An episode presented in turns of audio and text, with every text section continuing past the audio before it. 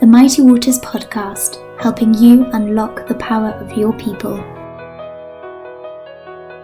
If decision making wasn't hard enough, did you know that research has shown every day we're influenced by over 100 unconscious biases in our decision making? Psychology, behavioral economics, and neuroscience all point towards the fact that we unconsciously get attached to relationships or ideas, are prone to overconfidence or serving others Perhaps we even use shortcuts when making decisions, or base our decisions only on previous experience. So, decision making is complex. Does that mean it's impossible to get better at decision making? My name's Murray Toyne, and welcome to this series of the Mighty Waters podcast, in which I address this conundrum. Specifically, I unpack the hidden risk framework developed by Mark and Anna Withers in their book Risky Business, where they've helpfully embodied these biases into eight memorable characters. Today, we focus in on the subject of coaching. At the heart of the coaching process is a move away from being stuck to a greater awareness of ourselves and the opportunities at hand. In this episode, I discuss with Anna Withers how the hidden risk framework can be used as a brilliant coaching tool. Speaking from her own experience as a coach, she demonstrates how others can apply the framework during a coaching session to help their clients become aware of their own blind spots. Ultimately, this will help them move away from self limiting mindsets and take advantage of a world of possibility. Intrigued? Let's begin.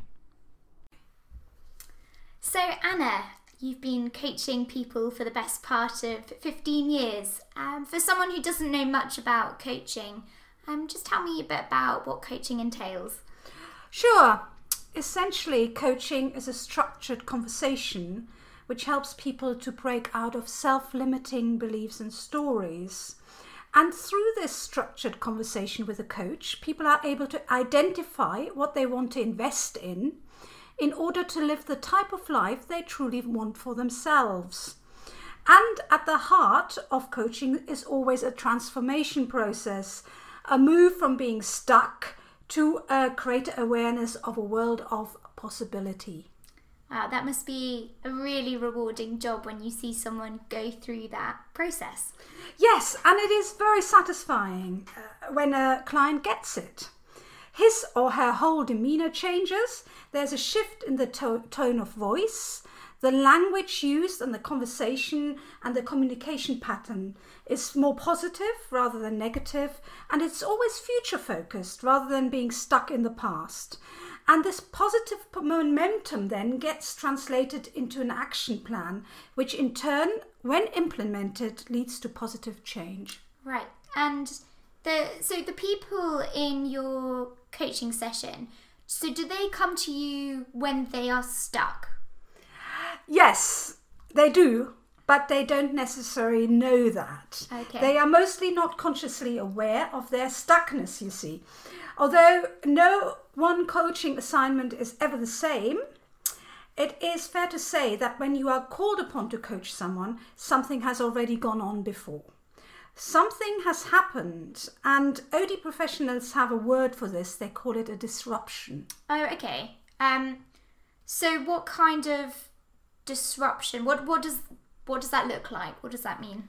Well, this ris- disruption takes many forms. Uh, the person who wants to be coached might have had a promotion and feels not up to the job, um, or he or she has had a bad performance review, or there's an issue at work with a work co- a colleague or something. Whatever it might be, nobody coaches in a vacuum, and yet that presenting problem is really what is really going on. So, when you meet with someone um, that you're coaching in your session, how do you work out what, what is going on and what the, this disruption is?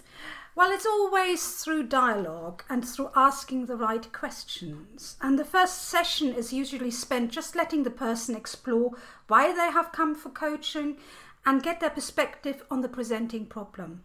Yet, even at this exploratory stage, the hidden risk, risk framework can open new vistas for the client and um, more importantly, anchor in their heads that there just might be multiple perspectives to be considered.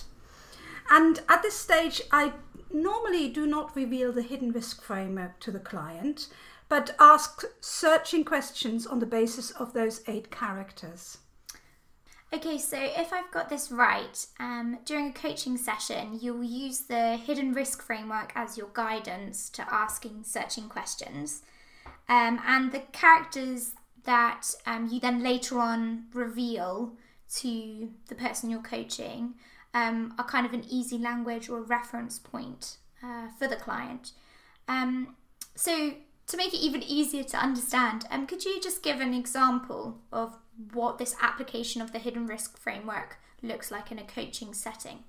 Yes, of course. And the one example which immediately immediately springs to mind is a client who came to me because she had terrible rows with one of her co-workers and her manager felt that she might benefit from coaching. This, of course, um, is a different proposition from coming to coaching of one's own free will. So much of the first session was spent by telling by her telling me how unfairly she felt treated by her co-worker and how she felt that coaching was not going to solve the problem. And I listened to her and built rapport. And then I asked her just one question based on the archivist. And um, just to recap, in our framework, the archivist rep- represents a cluster of biases which um, lead us to apply our past experience to new situations. So I ask her, does this relationship with your coworker remind you of any other relationship you have had with someone in the past? And immediately, immediately, almost automatically, she responded, just like my sister. She is just like my older sister, she said, and then went into this long spiel about how this co worker had so much in common with her older sister, with whom she had a competitive and at times quite a bitchy relationship. At this point, I did not challenge her, um, but just made a note in my head of what she said. And at the end of the first session, I had built up enough rapport with her for her to give coaching a shot. And um, I agreed to see her in a week's time for another session, but then I gave her some homework also based on the judge. Okay, so the judge, um, what what is the judge? Why is it relevant? well, the judge again represents a cluster of biases, um, which leads us to only recognize the most salient aspects of a situation. And in this client's case, the salient feature of the situation was the fact that this colleague reminded her of her sister. So, as homework, I asked her to observe the colleague very closely in the week between our sessions and come up with a list of things in which the co worker differed from her sister. We called it the list of difference, and it was this list of difference which brought the breakthrough. It wasn't very long, but it listed one thing which was very significant namely that her co-worker sometimes asked for help on work issues.